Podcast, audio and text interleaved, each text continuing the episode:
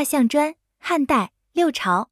画像砖始于战国，盛于两汉、三国两晋南北朝时期继续流行。随着建筑营造和厚葬之风木椁兴建的盛行，也成为这一时期独特的一种工艺美术。汉代画像砖生动地记录了汉代的政治、经济、思想、风俗等诸多方面内容。画像砖是用拍印和磨印方法制成的图像砖。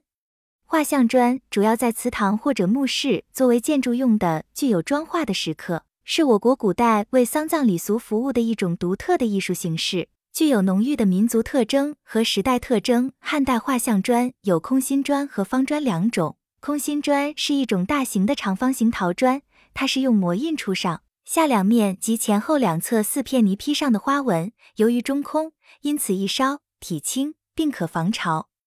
河南南阳地区出土最多，一般是用几何纹做边饰，中间用几种纹模印出花纹。河南新野县曾出土戏车图，空心砖一件，它表现了一个惊心动魄的杂技表演场面。此图反映了汉代百戏之精华，举世罕见方砖，多为四川成都地区所产。它表现出一定的主题内容，像一幅装饰小品画，而以表现生产劳动的最有特色。